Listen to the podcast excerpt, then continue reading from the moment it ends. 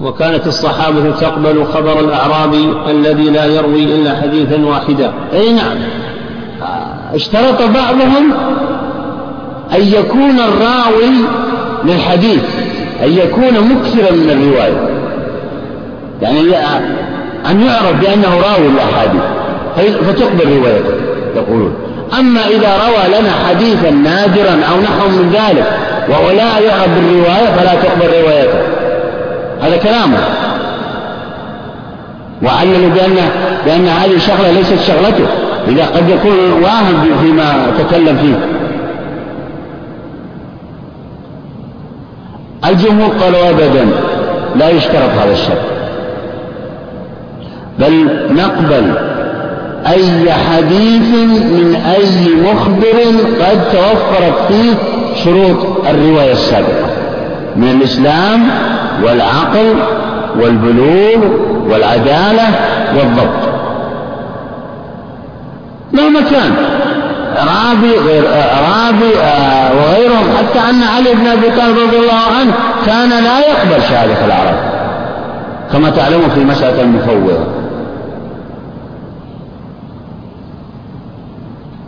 رد خبر الأعراب من الأشجعي.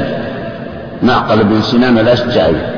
لما روى لعلي بن أبي طالب وكان في حلقة في في درسه قام معقل هذا وقال إن الرسول صلى الله عليه وسلم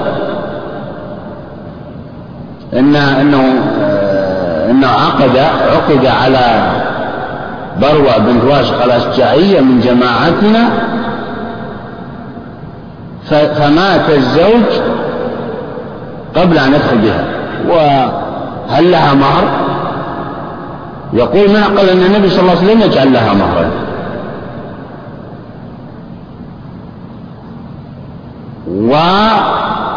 وأن الرسول صلى الله عليه وسلم جعل لها مهرا. نعم جعل مهر مثيلاتها ولها وعليها العدة ولها الميراث. فرد خبر. قال أنا أنا نص قال أنا لا أقبل شهادة الأعراب. طبعا علل العلماء قالوا لأن الأعراب كانوا يشتغلون بالحل والترحال وبهائمهم وأغنامهم وغير ذلك من الأمور فينشغلون عن العلم فيغلب على الظن أنهم قد وهموا. أما ابن مسعود رضي الله عنه فقد قبل كلام معقل بن سنان الأشجعي وهذا قول الجمهور. يقبل قول الأعرابي مهما كان. إذا توفر فيه تلك الشروط السابقة. نعم. ولا يقدح في الرواية العداوة والقرابة. لأن حكمها عام لا يختص بشخص فيؤثر فيه ذلك. أي نعم. اشترط بعضهم ألا يكون الراوي قد حدث بحديث فيه منفعة له, له. أو فيه دفع مضرة عنها وعن أولاده. اشترط بعضهم هذا الشرط. يقولون قياسا على الشاهد.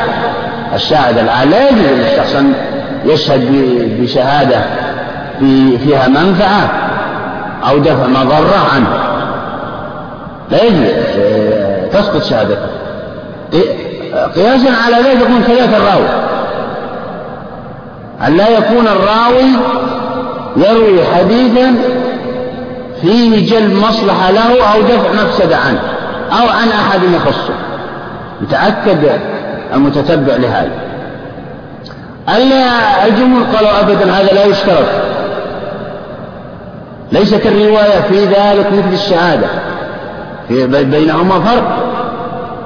لأن هذا الراوي الذي توفرت فيه شروط الراوي السابقة يعلم أن هذا الحديث سيعمل به إلى قيام الساعة. لا يمكنه أن يشهد أو أن يروي حديثا فيه آه، جل مصلحة مؤقتة في هذا الزمان ويروي هذا الحديث الذي سيعمل به إلى قيام الساعة.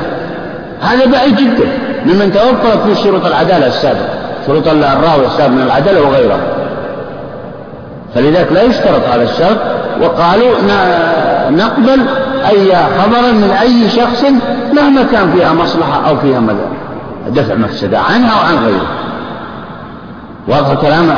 هنا؟ الله ولا يشترط معرفة نسب الراوي فإن حديثه يقبل ولو لم يكن له نسب فالجهل بالنسب أولى ألا يقدح. أين بعضهم اشترط أن يكون الراوي أن يكون الراوي ذا نسب واضح جلي. بمعنى آه، آه، تعرف آباؤه وأجداده وقبيلته. اشترطوا هذا الشرط حتى نستوثق من كلامه. الجمهور قالوا أبدا هذا لا يشترط كما قال هنا.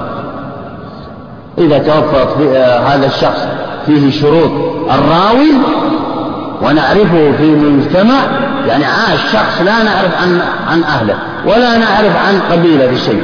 عاش عندنا في هذا المجتمع ونعرف يدخل ويطلب العلم ويروي أحاديث ونعرف أن توفر فيه الشروط نقبل تقبل روايته وهذا دليل القياس. إذا لم يعني إذا كان مجهول النسب تقبل روايته فمن باب أولى أن نقبل شخص لا نسب له. ولو كان ولد زنا هذا يقصد بهذا. لأنهم يقولون لا نقبل رواية ولد الزنا أو نحو من ذا اللقيط أو غير ذلك. وهذا غير صحيح. الجمهور يقول أبدا نقبل أي شخص توفر في تلك الشروط. كونه ولد زنا لا ذنب له. ليس عليه من وزر أبويه شيء كما قالت عائشة رضي الله عنها. هذا ولد الزنا. فلذلك قبل الناس شهادتهم ورواياتهم وغير ذلك من الأمور. إذا توفرت له تلك الشروط طبعا. لا فرق بينه وبين معروف النسب. ولو كان من أعلى القبائل أو نحو من ذلك كما يرتبون أهل الدنيا. لا فرق بينه. إذا توفر فيها الديانة والعدالة والتقوى والورع والتكليف والإسلام. صحيح ولو ذكر ولو ذكر اسم شخص متردد بين مجروح ومعدل. فلا يقبل حديثه للتردد. والله نعم. أعلم. نعم. يقول هنا عندنا شخص. زيد بن عمرو. مثلا. إمام من أئمة الحديث يجرحه. يعني يأتي بصفة بحيث لا تقبل روايته فيه. صفة الكذب أو صفة الخيانة أو صفة عدم الضبط أو صفة إلى آخره. إمام من أئمة الحديث الآخرين يقول بأنه عدل عندي ومزكى. ليس فيه ما يجرح اختلف العلماء. أيهما الذي نقبل كلامه؟ قال نقبل كلام المجرح. لماذا؟ لأنه يقول التردد بين الشك. التردد هو الشك. شك السامعون. هل هو هل نقبل وجميع الأئمة الإمامان اللذان حكما على هذا الشخص بأنه هذا قال عنه بأنه مجرد وقال الآخر عنه بأنه يعني معدل مستويان يعني لا فرق بين الإمامين الإمامين من أئمة الحديث. فيقولون لا نقبل حديث هذا المتردد فيه. لماذا؟ بسبب التردد هذا. هذا واحد. الثاني بسبب أن المجرح أتى لنا بزيادة يجب قبولها. زيادة ثقة لأن المجرح يجب أن توفر فيه أيضا شروط العدالة وشروط الشهادة وشروط الرواية أيضا. ترى لا تظن أن المجرح أي شخص عادي. كالبخاري ومسلم وأبي داود وكذلك الترمذي والنساء والنسائي وابن ماجه وأئمة الحج كلهم والإمام أحمد وغيره. يعني بمعنى أنه لا يقبل تجريح أي شخص ولا يقبل تعديل أي شخص ترى. إلا شخص قد زاول الحديث عن الرجال وعرف وعرف يعني ما يتميزون به. لذلك تجدون أكثر العلماء ألفوا في هذا. الضعفاء والمت... الضعفاء والمتروكون في كتاب وكتاب آخر وكتب أخرى ضعفوا بعض الرجال وتكلموا عن عدالتهم أو عن تزكيتهم وتجريحهم آه، نقول أنه لا تقبل رواية هذا المتردد فيه بالشك هذا الذي قاله. بسبب أن المجرح عنده زيادة ينبغي أو يجب قبولها لأن زيادة فقه. الزيادة على أي شيء؟ الزيادة على الأصل في المسلمين. الأصل في المسلمين ما هو؟ العدالة. الأصل هذا استصحابا. الأصل هي العدالة. هذا الذي جرح أتانا بزيادة. لذلك طبعا هذا المجرح زيادة ثقة أتى بزيادة وهي من ثقة يجب قبولها وهذه قاعدة آه، معروفة ستأتينا إن شاء الله زيادة الثقة. جمهور العلماء على أنها تقبل.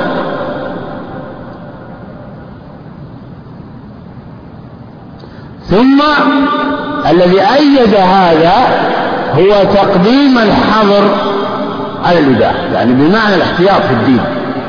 الاحتياط في الدين ألا نقبل حديث هذا المتردد فيه هل هو مجرح أو مزكى هذا احتياطا في الدين.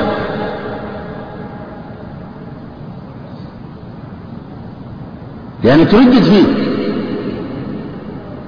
نعم نعم. هنا قوله متردد بين مجروح ومعدل ولا بين مجرح ومعدل؟ بين هو كل العبارة واحدة. يعني بمعنى تردد بين مجروح ومعدل يعني بمعنى أن شخص أن شخصا من أئمة الحديث قد جرحه وشخص من أئمة الحديث الآخر قد عدله. فأيهم وكل واحد من المعدل أو المجرح ب يعني آه، موقف الآخر من حيث العلم وال والديانة وغير ذلك. فأيهما الذي نقبل؟ هل نقبل كلام المجرح ولا نقبل كلامه ولا نقبل يعني رواية هذا المجرح؟ أو نقبل كلام المعدل ونقبل؟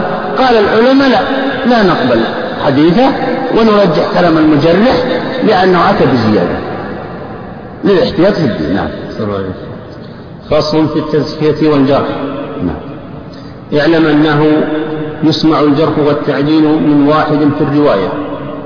طبعا الجرح والتعديل معروف. اقرأ العبارة اللي تحت. صحيح. التزكية هي التعديل وهو أن ينسب إلى قائل ما يقبل لأجله قوله من فعل الخير والعفة والمروءة والتدين بفعل الواجبات وترك المحرمات ونحو ذلك. هذا التزكية هذه التزكية والتعديل. يعني بمعنى ينسب إليه أشياء تدل على عدلته وصلاحه وقبول كلامه من طبعا خبرة هذا القائل به. نعم. والجرح هو ضد التزكية والتعديل.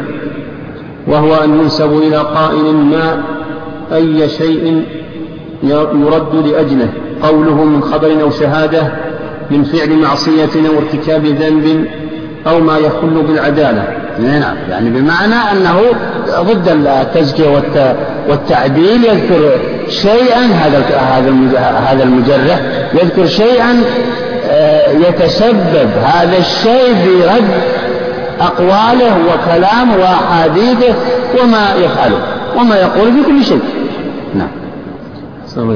اعلم أنه يسمع الجرح والتعديل من واحد في الرواية لأن العدالة التي تثبت بها الرواية لا تزيد على نفس الرواية. نعم. ما معنى هذا الكلام؟ يعني يجوز قبول التجريح والتعديل من شخص واحد. يجوز قبول التجريح والتعديل من شخص واحد. يقول أما في أمور كذا وكذا وكذا فهو عدل فيها. أما في أمور الأخرى فهو ليس بعدل. ممكن هذا. وليست مثل الشهادة. تختلف عن الشهادة في هذا الأمر. ومن قاس الرواية على الشهادة مطلقا فقد أخطأ. فهي بينهما فروق ستأتينا بالتفصيل. نعم. بخلاف الشهادة. نعم. وكذلك تقبل تزكية العبد والمرأة كما تقبل روايتهما. نعم. هذا كلام طبعا آه، فيه خلاف. المذهب الأول يقول لا تقبل تزكية العبد والمرأة لنقص فيهما. فالمرأة ناقصة عقل, ناقصة عقل ودين والعبد ناقص الأحكام. ناقص الأحكام ترى العبد. فلم تجب عليه صلاة الجماعة ولا الجمعة ولا الجهاد ولا آه، تولية الأموال ولا تولية النكاح ولا غير ذلك ولا ملك شيء. فلذلك ينقص عن الحر. فيقول نظرا لنقصانه لا تقبل تزكيته لأحد. أما الجمهور فقالوا أبدا. مثل ما قبلنا رواية المرأة ورواية العبد إذا توفرت فيهم فيهما الشروط السابقة فكذلك نقبل منهم التجريح والتزكية. لا فرق بينهم. نعم. واختلفت الرواية في قبول الجرح إذا لم يتبين سببه.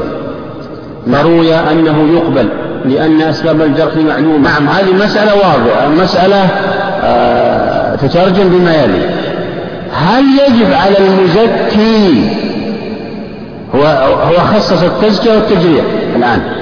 اذكر. الجرح. واختلفت الرواية في قبول الجرح إذ لم إذا لم يتبين سببه. نعم. اختلف العلماء في هذه المسألة. هل إذا جرح إمام من أئمة الحديث شخصا وذكر فيه صفات قبيحة بحيث لا تقبل روايته هل يجب بيان سبب التجريح؟ أو نقبل كلامه بأي يقول هذا لا يقبل حديثه فقط. اختلف العلماء في هذه المسألة وسيأتي إن شاء الله في الدرس الآتي في الأسبوع القادم إن شاء الله. وصلى الله على نبينا محمد وعلى آله وصحبه أجمعين. الله عليه بسم الله الحمد لله والصلاة والسلام على رسول الله. نبدأ من حيث وقفنا. الرحمن الرحيم. الحمد لله رب العالمين والصلاة والسلام على رسول الله وعلى آله وأصحابه أجمعين. اللهم اغفر لنا ولشيخنا وللحاضرين برحمتك يا أرحم الراحمين. أما بعد قال الإمام ابن قدامة رحمه الله تعالى في كتابه روضة الناظر فصل في التزكية والجرح. اعلم أنه يسمع الجرح والتعديل من واحد في الرواية. وصلنا إلى هل يذكر أو هل تذكر أسباب التجريح أم لا؟ نعم.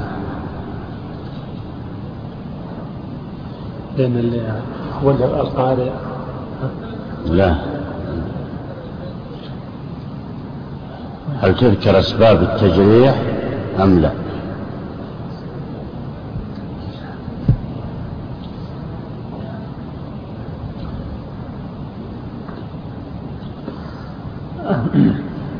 قال واختلفت الرواية في قبول الجرح إذا لم يتبين سببه. نعم. قلنا أن التجريح هو أن يذكر إمام من أئمة الحديث شيئا في شخص يتسبب هذا الشيء في عدم قبول خبره أو قوله أو أي شيء يصدر منه. هذا هو التجريح. بمعنى إن المجرح لا يقبل خبره. آه اختلف العلماء في مسألة. هل يجب على المجرح أن يذكر أسباب التجريح؟ يعني بمعنى يقول إن هذا لا يقبل خبره لأنه كذا وكذا أم يقبل منه الإطلاق ويقال لا ويقول لا يقبل خبر ويسكت. اختلف العلماء في هذه المسألة على ثلاثة أقوال. القول الأول نعم فروي أنه يقبل لأن أسباب الجرح معلومة فالظاهر أنه لا يجرح إلا بما يعلمه. نعم. روي عن الإمام أحمد.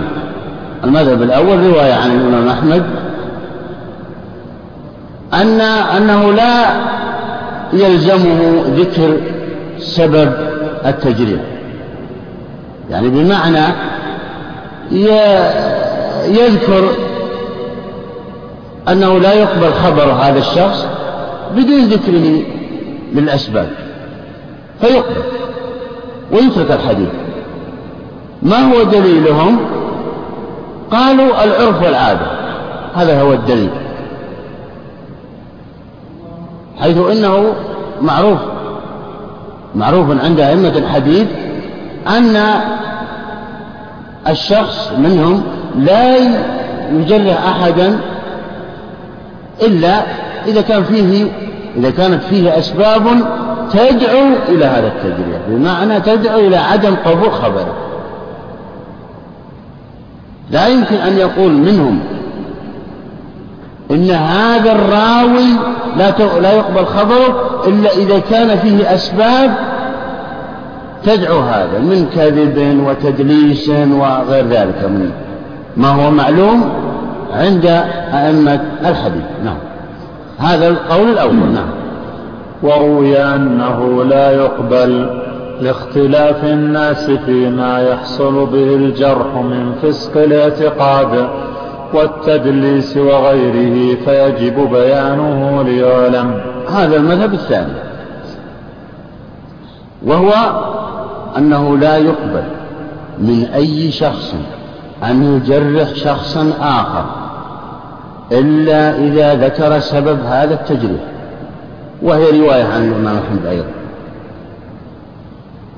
ما هو دليله؟ قال لأن الناس يختلفون في الحق من الآخرين أو الرفع منهم أو التجريح أو التزكية. يختلفون. ونظرا لهذا الاختلاف فإنه لا بد أن يذكر أسباب ذلك. حتى أن العاقل والمتلقي يميز فيقبل ما يستشار ويترك ويترك ما لا يستشار فلا بد من بيان. هذا الكلام أصحاب المذهب الثاني. لا بد من بيان سبب التجريب. ما هو تعليلهم نعيده أو دليلهم؟ هو التلازم. وهو, وهو أنه يلزم من اختلاف الناس في الحكم على الآخرين أن يذكر كل واحد منهم أسباب هذا التجريب. لأن بعضهم قد يجرح بشيء بسيط جدا يقلل من قيمة شخص عالم جليل بأسباب أو سبب بسيط جدا. لا يرقى إلى درجة أنه يجرح. وبعضهم قد لا يجرح إلا بأسباب كثيرة. فمثلا روي عن محدث من المحدثين أنه قال أنا لا أخذ بحديث فلان. فقيل له لماذا لا تأخذ بحديثه لماذا لا تقبل حديثه قال لأنه يجعل برذونه يركض إذا ركب بين السبب. فضحك عليه المحدثون الآخرون. قالوا كيف تجرح بهذا بهذا السبب؟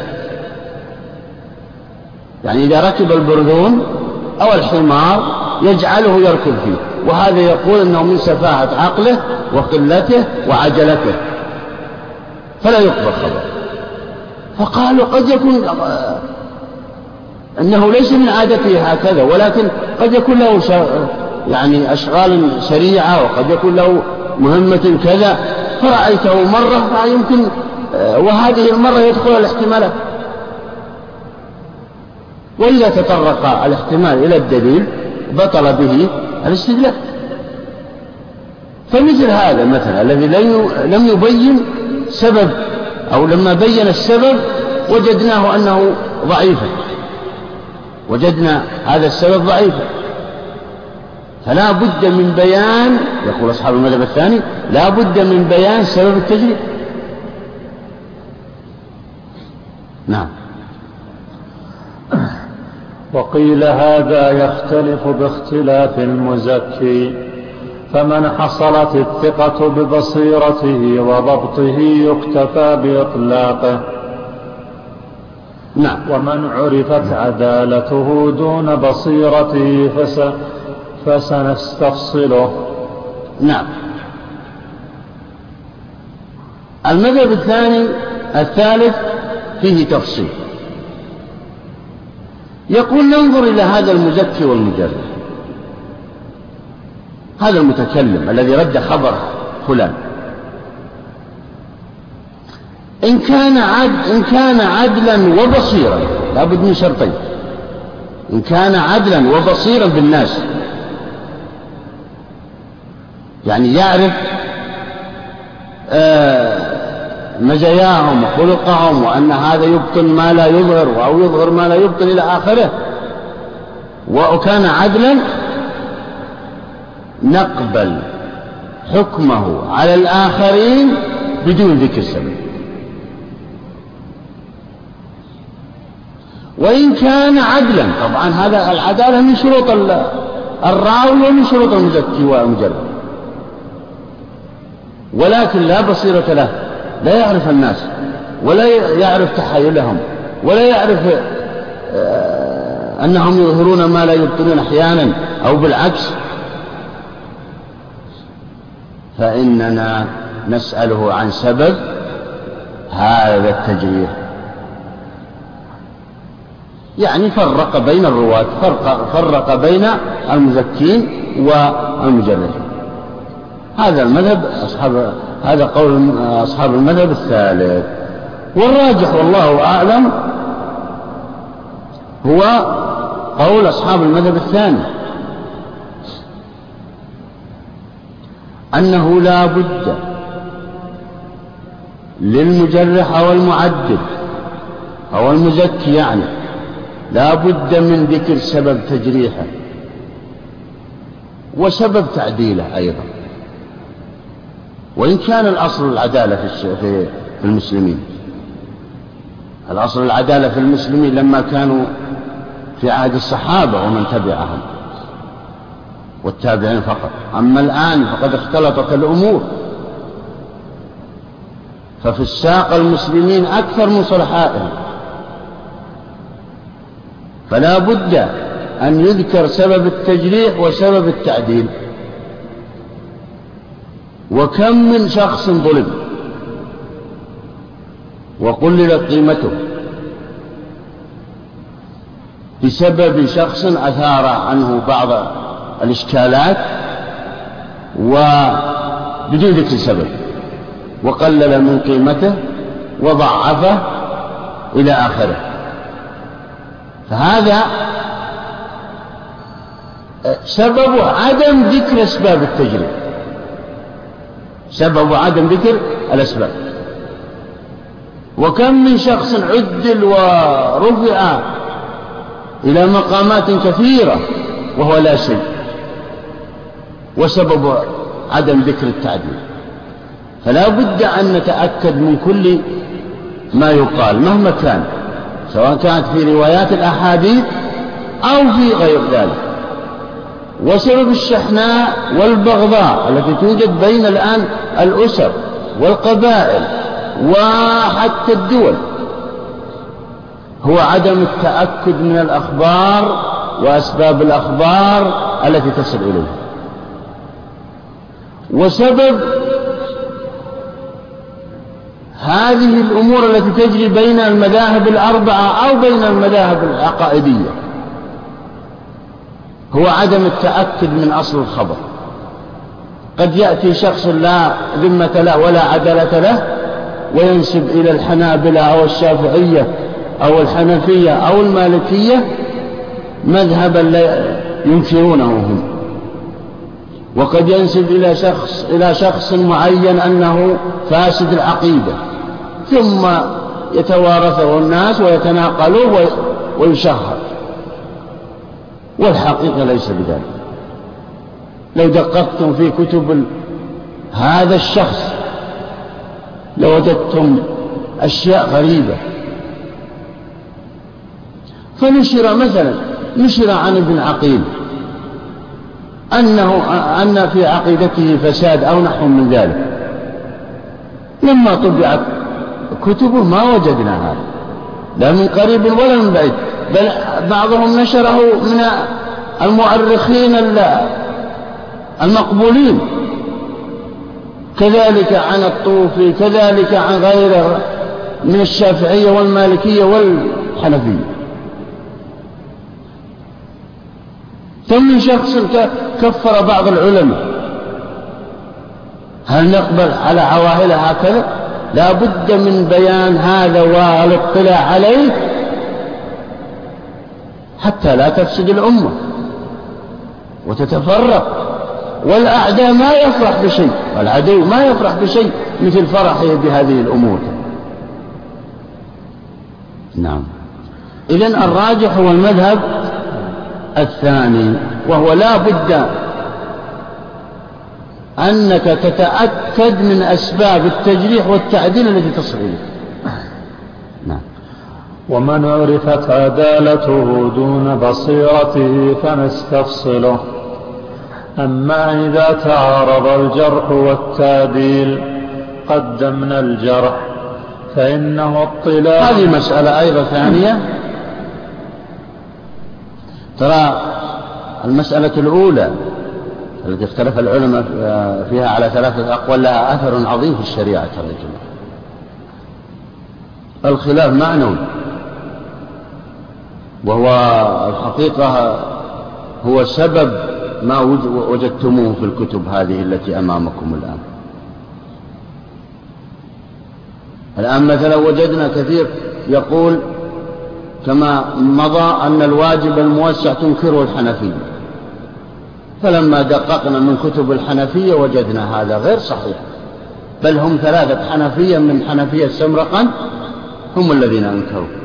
أما جمهور الحنفية فإنهم يثبتون. قالوا أيضا أن الواجب المخير تنكره المعتزلة وهذا غير صحيح. لما رجعنا إلى كتب المعتزلة ما وجدناهم ينكرونه ولكنهم سموا باسم آخر. قالوا أيضا إن الأصفهاني أنكر النسخ. لما رجعنا إلى ما ذكره في بعض كتب وما نقل عنه وجدنا أنه يسميه بيان يسميه بيان المدة ولا يسميه نسخا. وهذا صحيح. يعني كأن الله يقول اعملوا بهذا إلى مدة كذا إلى أن تنزل عليكم آية تنسخ فيعني التخصيص يسميه التخصيص بالمدة. وهو كثير كثير جدا. لذلك ألفت كتابا اسمه الخلاف اللفظي عند العلماء مطبوع في مجلدين. هو يعتني بهذا الأمر. وهو أن أن أنه ينقل عن العلماء عن علماء كثيرين أنهم يخالفون غيرهم. فلما آه رجعنا إلى كتبهم وجد وجدناهم أبدا لا لا يخالفونهم وإنما هم عبروا بلفظ غير لفظهم فقط. مثل تعبيرك مثلا بدل قاعدة تقول جلس هذا كل ما في الأمر. ولكن من وسبب آخر أن الشخص يقتصر على كتب مثلا الشافعية فقط لا يتعداها أو الحنابلة أو المالكية أو الحنفية لا يتعدى مذهبا من المذاهب. وهذا هذه طامة كبرى. لذلك يقول أكثر العلماء لا يجوز المفتي أو المجتهد أن يفتي الناس إلا إذا اطلع على جميع المذاهب. لأن الأدلة التي ذكرها مثلا الشافعية قد يذكر غيرها الحنفية وهكذا. فلا بد من الاطلاع على جميع المذاهب. أما أنه يقتصر على مذهب معين يذم من يذمون ويمدح من يمدحون فهذه هي الطامة الكبرى للمتعلم لمن أراد أن ينفع الإسلام والمسلمين. وكم من من عالم قال لنا كذا وكذا وهذا مذهب وهذا لا يجوز وننكر عليهم وكذا وكذا وأطال في الكلام ثم وجدنا المذاهب الأخرى ما وجدنا هذا ما قالوا.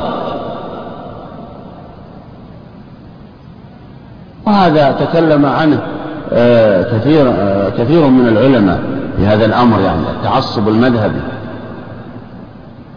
منهم بكر أبو زيد ذكره في مقدمة المدخل على مذهب الإمام أحمد ذكر التعصب المذهبي هذا ودقق فيه. ومنهم النووي في المجموع في مقدمة المجموع. ومنهم الشاطبي في مقدمة الموافقات. وغيرهم. نعم. ومن أما إذا تعارض الجرح والتعديل قدمنا الجرح فإنه اطلاع على زيادة خفيت على المعدل. فإن زاد عدد نعم. إذا جاءنا شخص روى حديثا. اسمه بكر. جاءنا زيد وقال أنا لا أقبل حديثه. لأنه مجرع عندي وفيه صفات كذا وكذا. جاءنا شخص آخر اسمه عمرو وقال أقبل حديث. أقبل حديث بكر هنا تعارض المعدل مع المجرد وكل واحد من زيد وعمرو في مرتبة واحدة على شرط. في مرتبة واحدة من العلم والعدالة والبصيرة. وجميع شروط الراوي التي الأربعة السابقة. فأيهم الذي نقبل؟ اختلف العلماء في هذه المسألة والمصنف ذكر المذهب الراجح عنده هنا. فقال بعضهم نقبل كلام المعدل لأنه هو الأصل. كلام زيد مثلا. وقال آخرون بل نقبل كلام المجرد وهو عمرو فلا نقبل حديثه ما هو دليله؟ قال لأن المجرح أتى بزيادة. أتى بزيادة قد خفيت على زيد على المعدل يعني والمزكي كيف صارت زيادة؟ زيادة على الأصل لأن الأصل في المسلمين العدالة والتزكية. هذا الأصل. المجرح أتى بزيادة وهي أنه لا يقبل خبر لأنه كذا وكذا.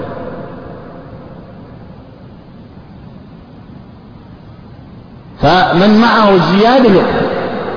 لأنه زيادة ثقة فيجب قبوله. وزيادة الثقة ستأتي أصل من أصول الشريعة. سواء زيادة يعني تجريح أو زيادة آه، لفظة في حديث أو غير ذلك. عامة زيادة الثقة. نعم. أما إذا تعارض وهذا وهذه المسألة أثر أصولي من آثار مسألة زيادة الثقة يعني بمعنى أن أن اختلف في مسألة زيادة الثقة هل تقبل أو أو لا تقبل أو لا تقبل إلا بشرط كما سيأتي؟ قالوا تقبل مطلقا. طبعا إذا كان ثقة طبعا الراوي أو القائل من آثارها هذه المسألة. وهي إيه؟ وهي إذا تعارض آه، كلام معدل مع مجرد. في في في شخص معين راوي من رواة الحديث.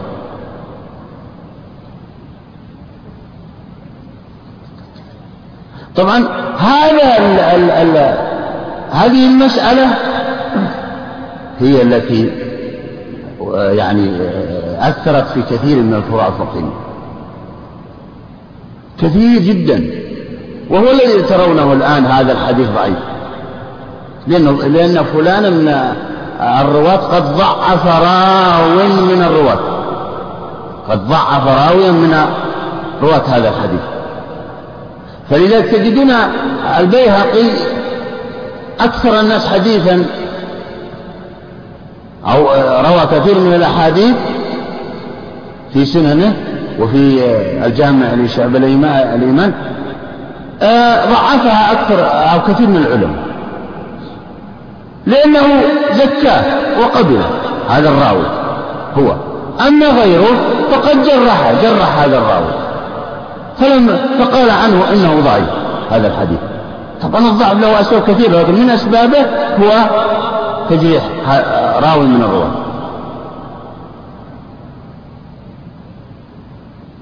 لذلك أنا أرى الآن إذا قرأتم في كتاب أو قال لكم شخص أن الحديث ضعيف قبل من جميع الموجودين أو أكثرهم هذا غير صحيح. هو ضعيف عند القائل. ولكنه قوي عند الآخر الآخر. لذلك تأكد وراء هذا الحديث. تأكد من الشخص الذي تسبب في ضعف هذا الحديث. فهنا تعمل بهذا الفرع أو لا تعمل؟ الآن بعض المحققين أو بعض المتكلمين يقول ضعفه الألباني ضعفه فلان ضعفه فلان. تأكد أنت من هذا الشخص. وأكثر الأحاديث الآن ضعفت أو, أو كثير منها قد ضعفت. وهذا غير صحيح ترى. نعم. أما إذا تعارض الجرح والتعديل قدمنا الجرح فإنه اطلاع على زيادة خفيت على المعدل فإن زاد عدد المعدل على الجارح فقد فقد قيل يقدم نعم هذه مسألة ثالثة أيوه. إذا زاد. أي نعم إذا كان عندنا آه ثلاثة قد زكوا وعدلوا فلان. وعندنا اثنان قد جرحوا وكل واحد من الخمسة في مرتبة واحدة من العدالة والثقة وغير ذلك من الصفات أو الشروط السابقة. فأيهما الذي نقبل؟ نعم. قيل يقدم التعديل وهو ضعيف فإن قيل يقدم التعديل نظرا لكثرته نظرا لكثرة العدد. ها؟ وها ولكن هذا ضعيف. لماذا؟ فإن سبب التقديم زيادة العلم فلا ينتفي ذلك بكثرة العدد. نعم. وهذا صحيح. يعني بمعنى أننا نقدم فلان عن فلان لزيادة قد لزيادة علم قد اطلعنا عليها. لأن الأصل في إيه؟ لأن الأصل في المسلمين العدالة. لا داعي لزيادتهم هؤلاء ولكن الذين أتوا بتجريح عندهم زيادة علم زيادة ثقة فلذلك نقبلها مثل المسألة السابقة. نعم. فصل في التعديل وذلك إما بقول وإما بالرواية عنه نعم يسأل سائل ويقول ما ما الطريق إلى التعديل؟ أو كيف نعرف أن الشخص معدل؟ فيها مسألة سابقة هم ذكروا هل يذكر الشخص سبب التجريع لكن ما ذكروا المسألة الأخرى وهي هل يذكر سبب التعديل؟ لماذا؟ لأن الأصل هو العدالة هي العدالة. لذلك المجرح أتى بعلم زائد على الأصل. فنقبله. نعم. آه إذن هذه المسألة طرق معرفة التعديل. كيف نعرف أن فلان معدل؟ قال. وذلك إما بقول وإما بالرواية عنه أو بالعمل بخبره أو بالحكم به. نعم أربعة أمور. سيأتي تفسيرها نعم. وأعلاها صريح القول وتمامه أن يقول هو عدل الرضي ويبين السبب. نعم. هنا يقول أعلاها أن يصرح هذا المعدل ويقول هو عدل. أو أنا راض عنه. ثم قال ثم يذكر السبب. وهذا معناه أن أيضا لو قال هو رضي أو هو عدل لابد من ذكر السبب. قد يعدل شخصا بأسباب لا تعدل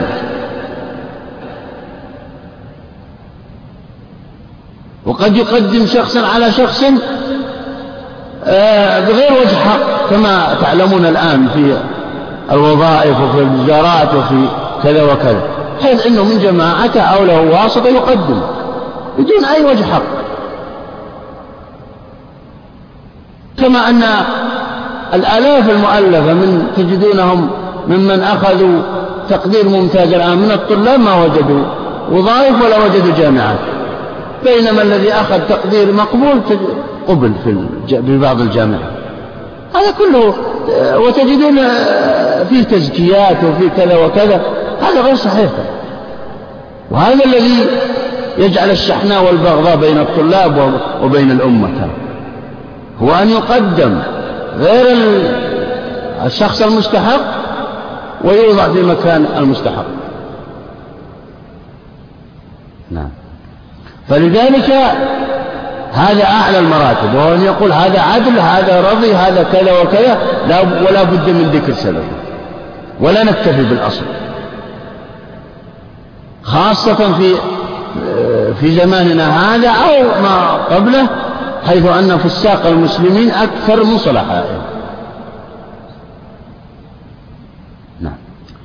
الثاني أن يروي عنه وهل ذلك تعديل له؟ أن يروي عنه ويقول روى لي فلان أو حدثنا فلان أو أخبرنا فلان ابن فلان. هذا يسمى تعديل له يعني ما روى عنه إلا لأنه قد قبل كلامه. ثم سأل وقال هل هذا تعديل؟ هل يمكن أن يكون هذا تعديل؟ قال هنا. نعم. وهل ذلك تعديل له على روايتين؟ عن الإمام أحمد نعم. والصحيح أنه إن عرف من عادته أو تصريح قوله أنه لا يستجيز أنه لا يستجيز الرواية إلا عن العدل كانت الرواية تابيلا له وإلا فلا. أي نعم. اختلف العلماء في هذه المسألة يعني إذا روى شخص عن شخص حديثا إذا روى زيد عن عمرو حديثا فهل هذه الرواية رواية زيد آه نفهم منها أن عمرو معدل؟ أم لا؟ اختلف في ذلك فعلى مذهبين المذهب الأول أو على ثلاثة مذاهب المذهب الأول أن هذا تعديل. أن هذا تعديل له وإلا لما روى وهذا دليل التلازم. يعني يلزم من الرواية عنه أن يكون عدل عنده. المذهب الثاني أنه لا ليس, ليس هذا بتعديل لأن لا يوجد صراحة وإنما روى خبر عنه ومن روي عنه وأراد العمل يجب أن يتأكد من فلان. أما الصحيح أن أو أنا قول يعني القول الصحيح كما رجحه المصنف أن ننظر في في زيد هذا الذي روى عن عمرو. إن كان من عادته أنه لا يروي إلا من إلا عن من عدله فإننا نقبل. ونقول وإن كان من عادته أنه يروي عن من عدله وعن من لم يعدله فإننا لا نقبل. لا أو لا يسمى هذا تعديلا بمعنى كما قلنا فيما سبق وهذا هو الراجع الثالث هنا وهو أننا نعلم عن هذا الشيء كان يروي لا يروي حديثا إلا عن شخص قد عدله ونعرف من عادته هكذا وعرفه وما يعني جرى عليه فإننا نحكم بأن زيد قد عدل عمرو وإن كان يروي من عادته أن يروي الأحاديث عمن عدله وعمن لم يعدله ما ما ينظر في هذا. فإننا لا نقبل بل نتأكد عن عمرو وندرس حالته ويعني آه، مجرى حياته هل هو ثقة, ثقة أو عدل أو غير ذلك. نعم. على روايتين والصحيح أنه إن عرف من عادته أو تصريح قوله أو تصريح قوله أنه لا يستجيز الرواية إلا عن العدل. كانت الرواية تعديلا له وإلا فلا. هنا. إذ من عادة يعني نعرف, نعرف هذا عن بأمرين. إما من عادته أو من صرح قوله يعني صرح بأني لا أروي إلا عن عدل. أنا. هذا زيد مثلا. فإننا فإنه يكون عمرو هنا عدل. وإن لم يصرح وعرفنا من عادته أنه لا يروي عن عدل فإن عمرو هنا عدل. أما إذا لم نعرف من صريح قوله ولا من عادته أنه أنه كذلك بل يروي عن العدل وغير العدل فإننا نتأكد نستفصل نستوضح إلى آخره. نعم. إذ من عادة أكثرهم الرواية عمن لو كلفوا الثناء عليه لسكتوا فليس فيه تصريح بالتعديل. أي نعم. فإن قيل. نعم. هو يقول هنا وإلا فلا. دليل هذا أنه وجد من الواقع يعني والاستقراء والتتبع أن بعضهم يروون عن أشخاص لو سئلوا عنهم لسكتوا. لو سئل عنه هل هو عادل أو غير عادل سكت فهذا يدل على أن بعض الرواة قد وهذا جواب عن سؤال سأل هل هل يمكن في الشريعة أن يروي شخص آه، عن العدل وغير العدل هذا تدريس في الأمة. قال يمكن وقد وجد.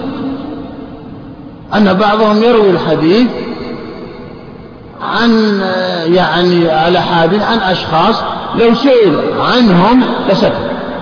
وقال والله ما أدري عن عدالته عن كذا وكذا ولا يحكم عليه. نعم. فإن قيل لو روى عن فاسق كان غاشا في الدين قلنا لم يوجب على غيره العمل به. بل قال سمعت فلانا قال كذا وقد صدق فيه. ثم لعله نعم. آه هذا اعتراض على ما سبق. نقول لا يمكن أن يروي الشخص. لا يمكن أن يروي شخص الأحاديث عن أشخاص لا يعرف عنهم العدالة. فقد يكون فساقا وإذا روى الإنسان عن فاسق وروى عنه حديثا معناه أنه غش المسلمين. وهذا لا يجوز. الجواب من وجهين. الوجه الأول هو قلنا قلنا لم يوجب على غيره العمل به. بل قال سمعت فلانا قال كذا وقد صدق فيه. أي نعم. هذا الوجه الأول. هو لم يوجب العمل فيه على الناس وإنما قال سمعت فلان يقول وصدق في هذا السماع. هذا أولا. نعم. ثم لعله لم يعرفه بفسق ولا عدالة فروى عنه ووكل البحث إلى من أراد القبول. يعني روى عن مجهول الحال. يعني بمعنى أنه روى هذا الحديث عن مجهول الحال لا يعرف عنه فسق ولا عدالة. والصحيح هو خلاف ذلك وهو أن الشخص لا يروي حديثا مهما كان إلا عن شخص قد عدله.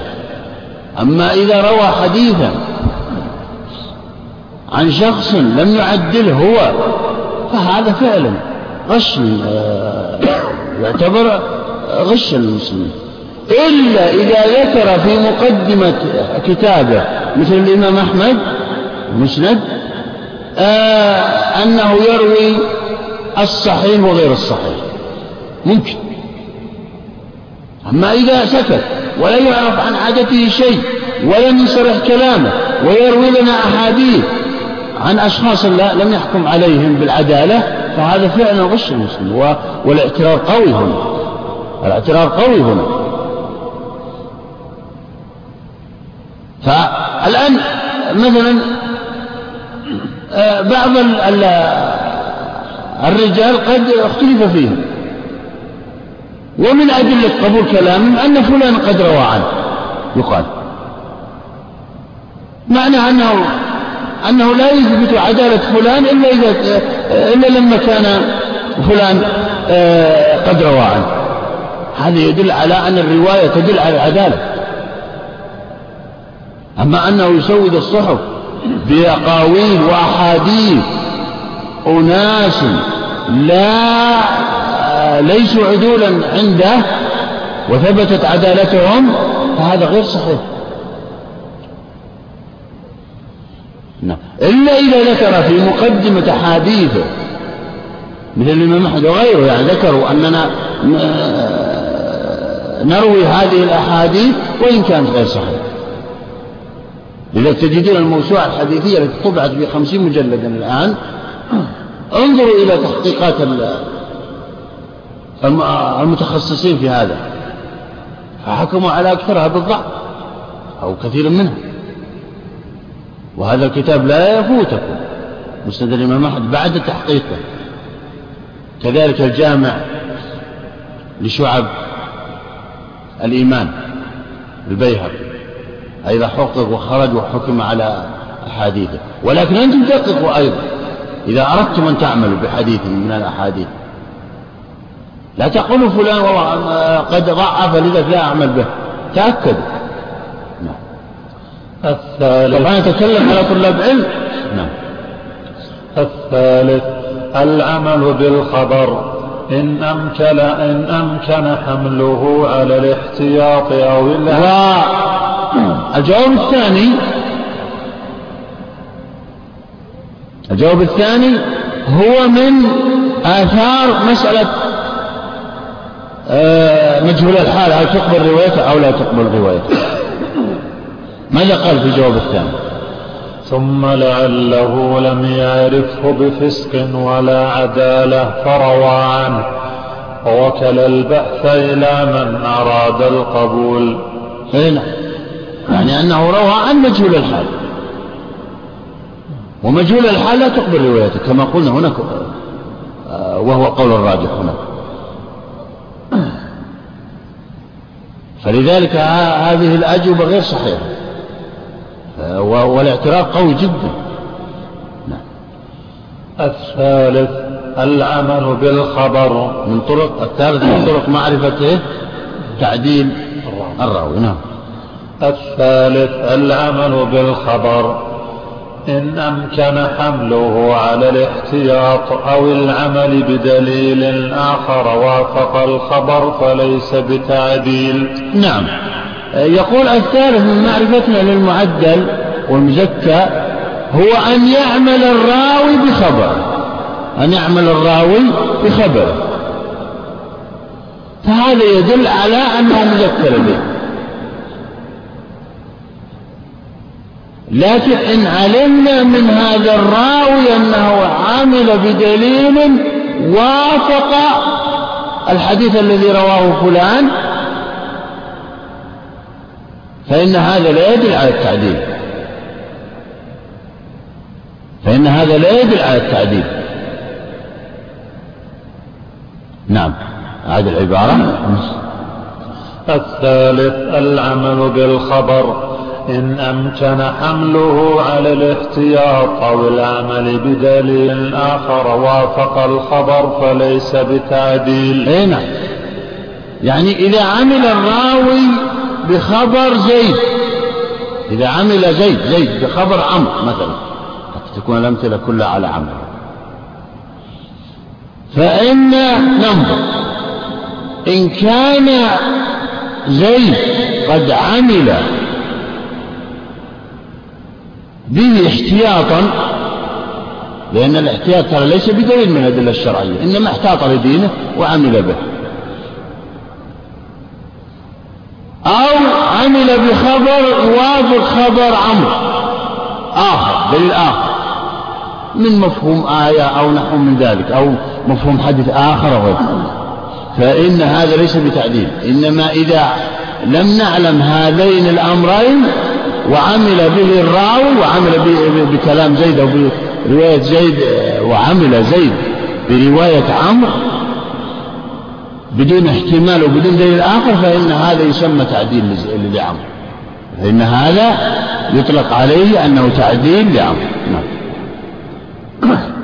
وإن عرفنا يقينا أنه عمل بأنه عمل بالخبر فهو تعديل. أي نعم كما قلنا. إذ لو يعني إذا انتفى الاحتمال أنه عمل احتياطا وانتفى احتمال أنه عمل بدليل آخر وافق ما رواه عمرو فإننا نرجح يغلب على الظن أنه عمل لأن عمرو ثقة عنده وعدل فلذلك آه، نحكم بأن عمرو ثقة وعدل ومزكى. نعم.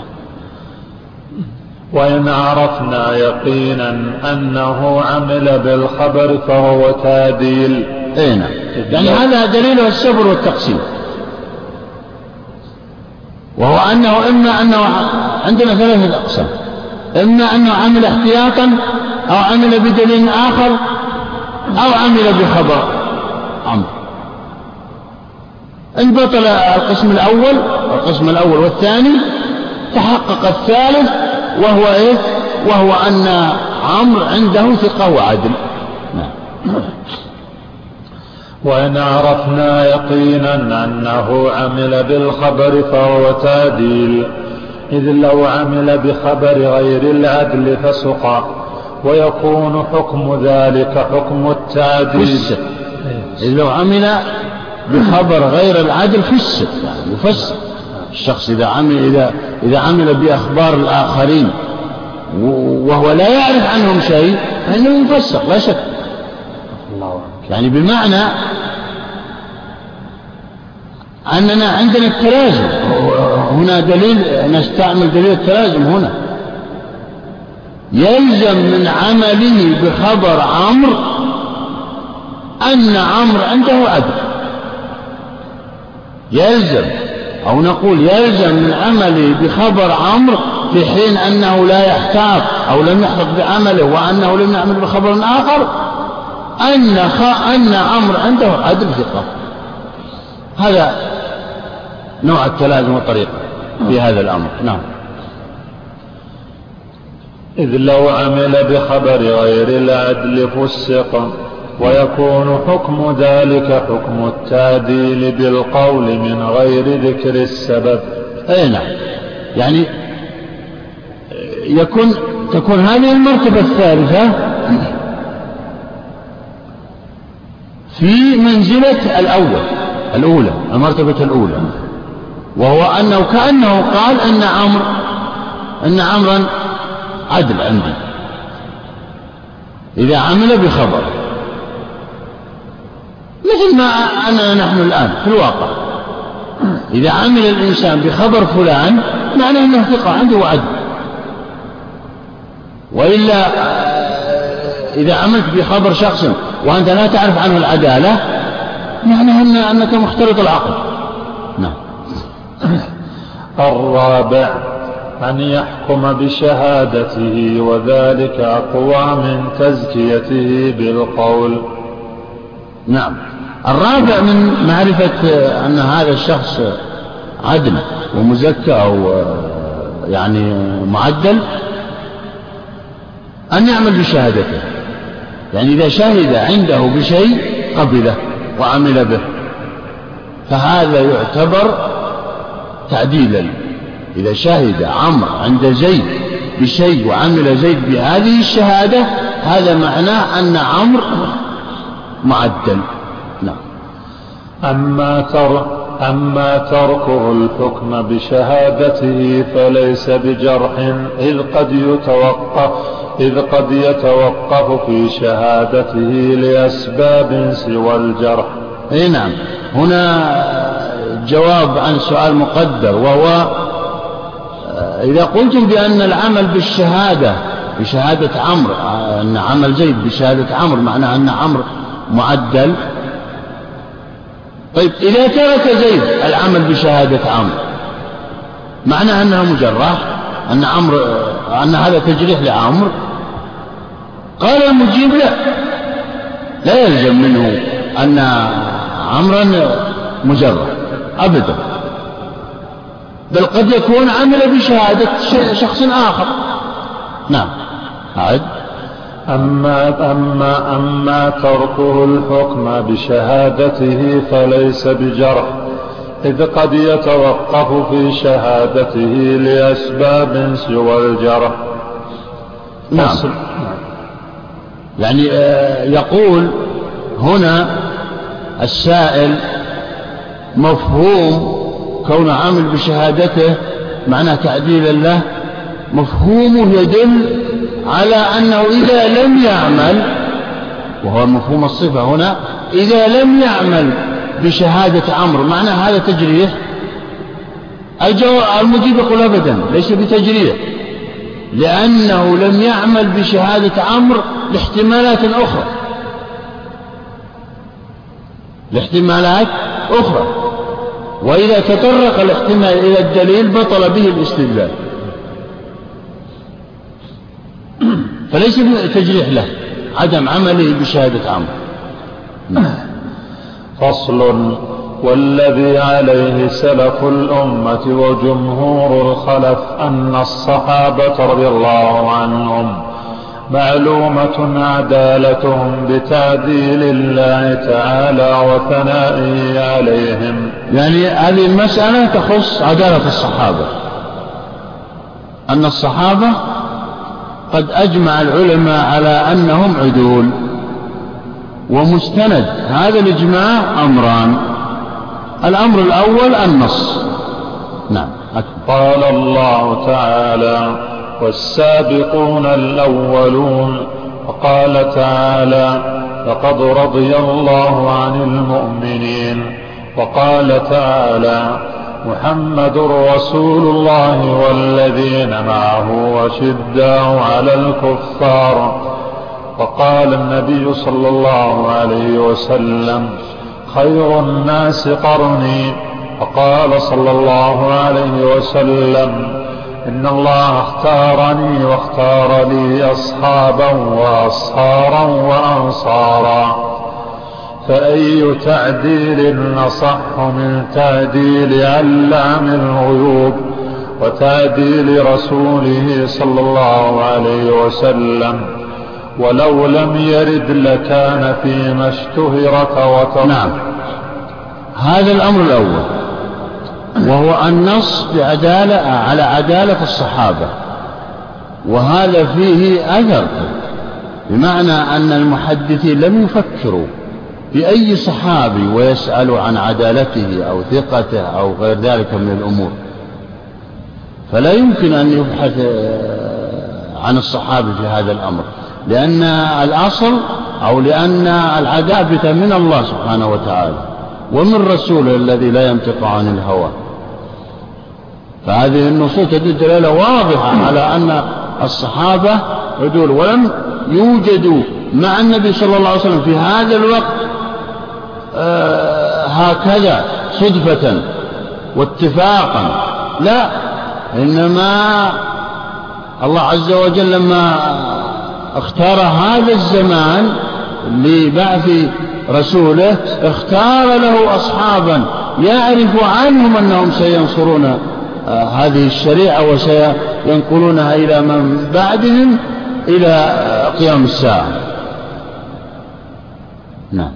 وإن حصل من بعضهم بعض الأمور الخاطئة أو غير ذلك من ما روي لنا فهي لأجل آه، إنزال الأحكام لأجلها حتى تعلم الأمة بعض الأحكام عن طريق أسبابها.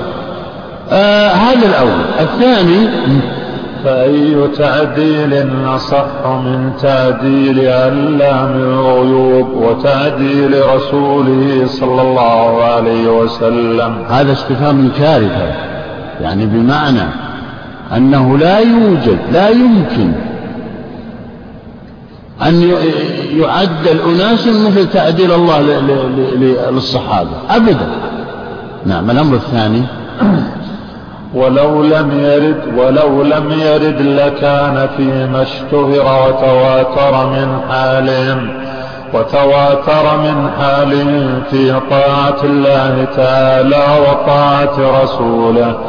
وطاعة رسوله صلى الله عليه وسلم وبذل المهج ما يكفي في القطع بعدالتهم. نعم هذا الأمر الثاني. يقول إن أنه ثبت من الاستقراء والتتبع لأحوال الصحابة وبذلهم المهج وهي النفوس وهي أغلى ما عند الإنسان لإعلاء كلمة الله في الغزوات وفي المواقف المعروفة لديهم هذا يدل على عدالتهم. وليس هناك أدل شيء مثل هذا الدليل. فهذا يدل على العدالة دلالة واضحة. وتقديم الرسول وتقديم طاعة الله وطاعة رسوله على الآباء والأبناء وغير ذلك كما قابل وحارب بعضهم آباءه وأبناءه وقبيلته وقاتلهم لأجل إعلاء كلمة الله. فهذه دلالة واضحة على عدلته. نعم. وهذا يتناول من يقع عليه اسم الصحابي ويحصل ذلك بصحبته ساعة. يعني يتناول من يقع عليه الصحابي. وهم آه، عدد من الآلاف يعني. بمعنى أنه إذا ذكر الشخص وقيل له بأنه صحابي هنا آه، تثبت عدالته. ولا نفكر في أي يعني شيء من الثقة والعدالة أو نحو من ذلك فيه لكن العبارة التي ستأتي سأل سائل أو مسألة مستقلة كيف نعرف أنه صحابي؟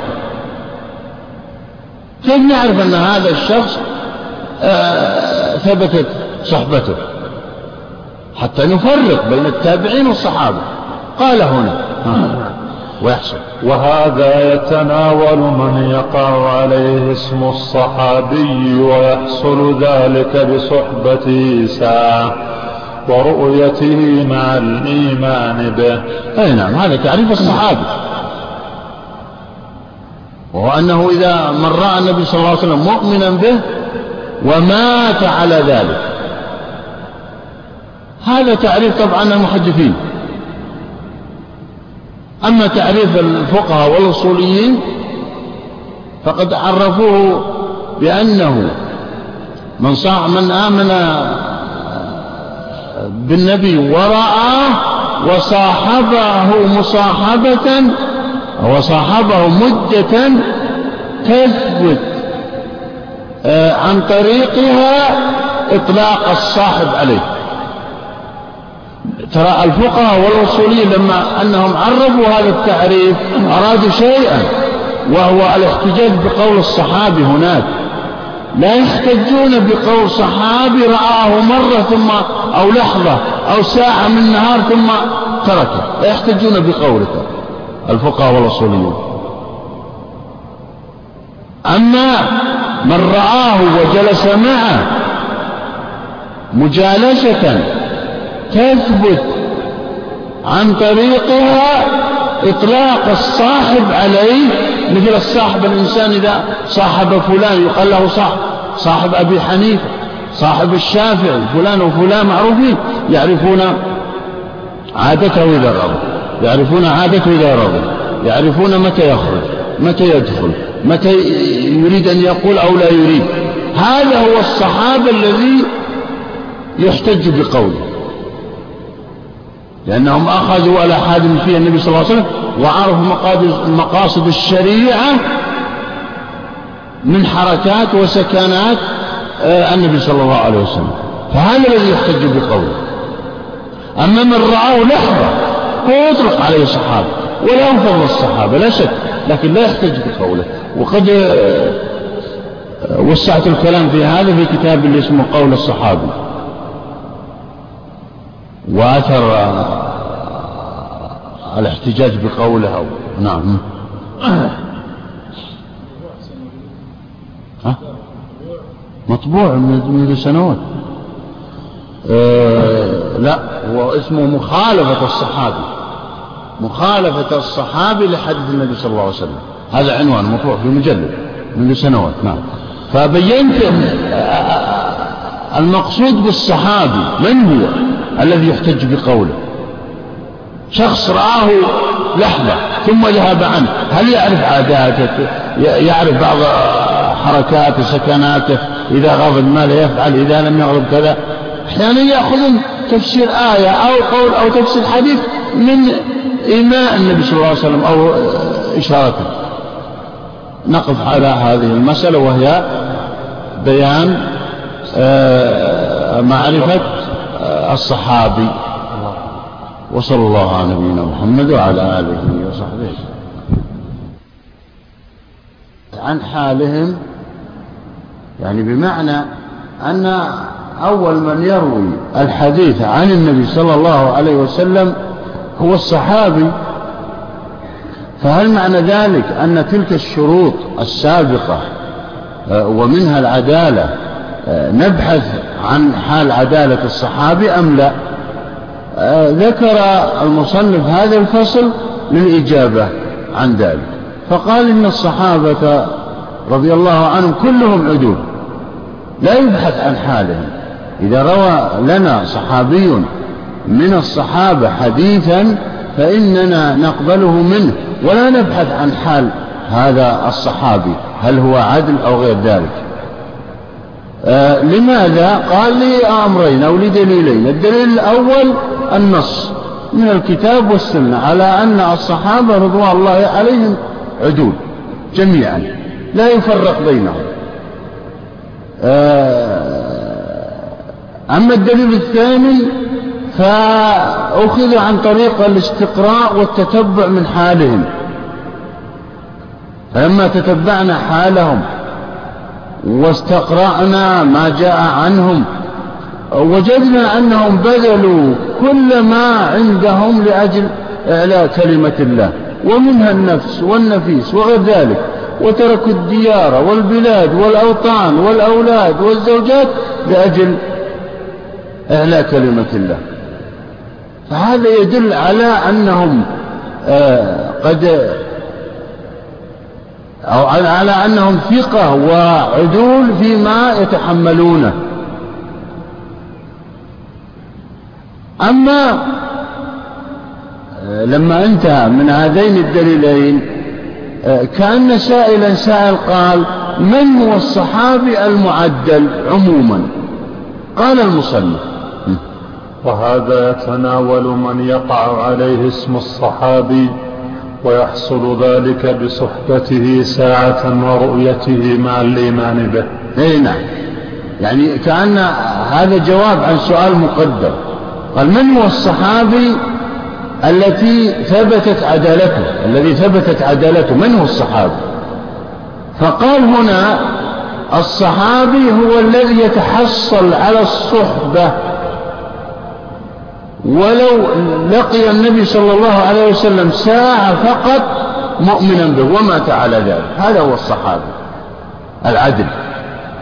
والصحابة رضوان الله عليهم كلهم عدول لا يفرق بينهم. صغيرهم وكبيرهم ومتقدمهم ومتأخرهم كلهم جميعا تنطبق عليهم هذه الصفة.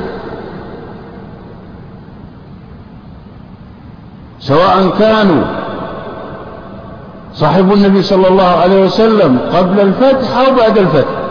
لا فرق بينهم في هذا الأمر.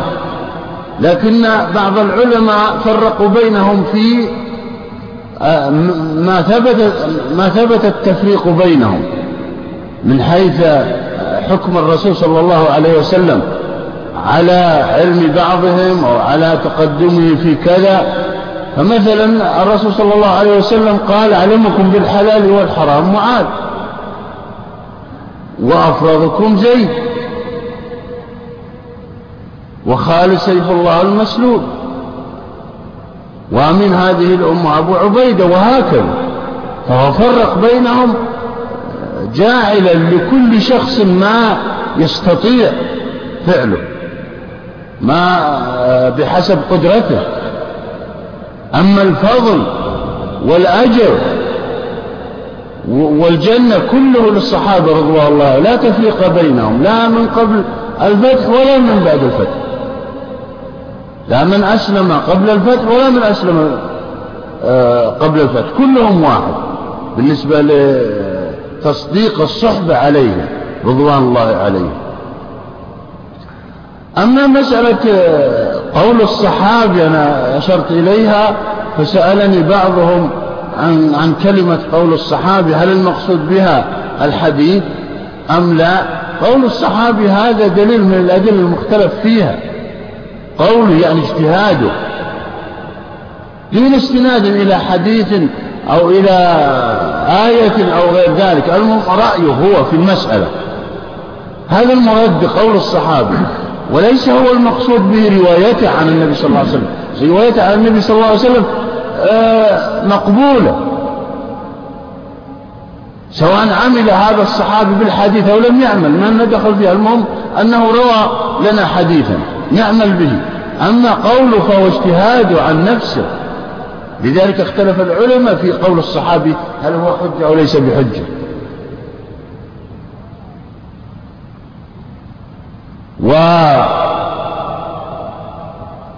أما اختلاف, اختلاف المحدثين عن الأصوليين في تعريف الصحابي فقد اختلفوا في جزئية بسيطة جدا وهي أن المحدثين عمموا آه، اسم الصحابة لجميع من رأى النبي صلى الله عليه وسلم ولو لحظة وهو مؤمن به ومات على ذلك.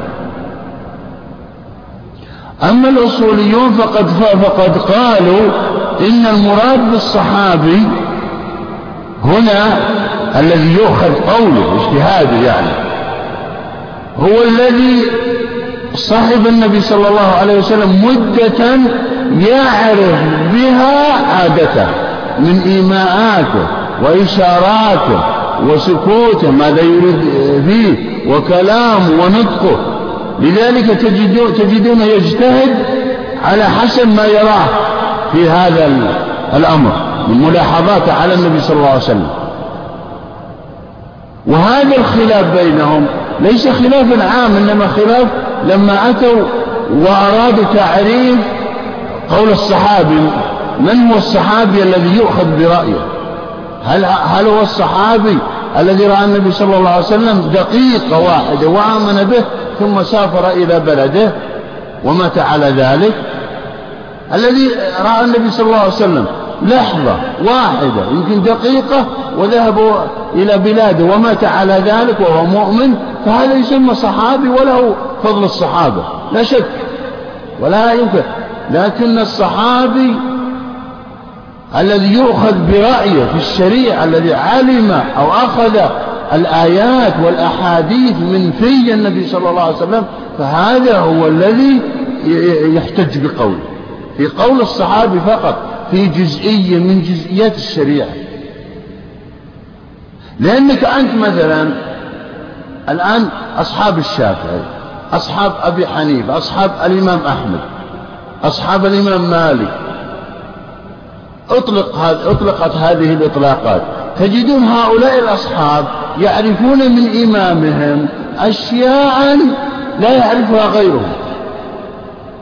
يأتي طالب علم مثلا إلى هذا الشيخ ويتتلمذ عليه ساعة فيذهب ولا يجي له. حتى يموت هذا الشيخ أو كذا. هذا لا يدري عن عادات وإيماءات وإشارات ومقاصد شيخه. أما الشخص الذي يجلس مع هذا الشيخ في آه، فراغاته في جلساته الخاصة في وتتلمذ عليه مدة طويلة آه، كسنوات مثلا فهو يعرف إيماءاته وإشاراته وما يريد وما لا يريد وإذا غضب ما هي علاماته وإلى آخره. فهو يحكم عليه. حتى أنه يقيس على حادثة حدثت في عصره. يعني هذا التلميذ يقيس على حادثة حدثت في عصر إمامه فيعمم الحكم إلى, إلى تلك الحادثة.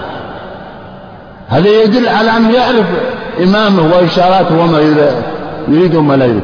قالوا إن الصحابي الذي يؤخذ بقوله هو الذي يجالس الصحابة النبي صلى الله عليه وسلم وأخذ, وأخذ القرآن من في النبي صلى الله عليه وسلم وعرف مقاصده.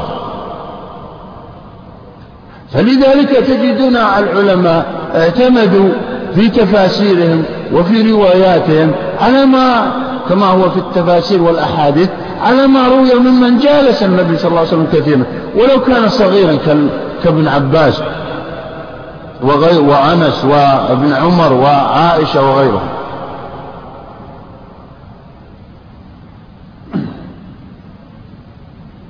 نعم.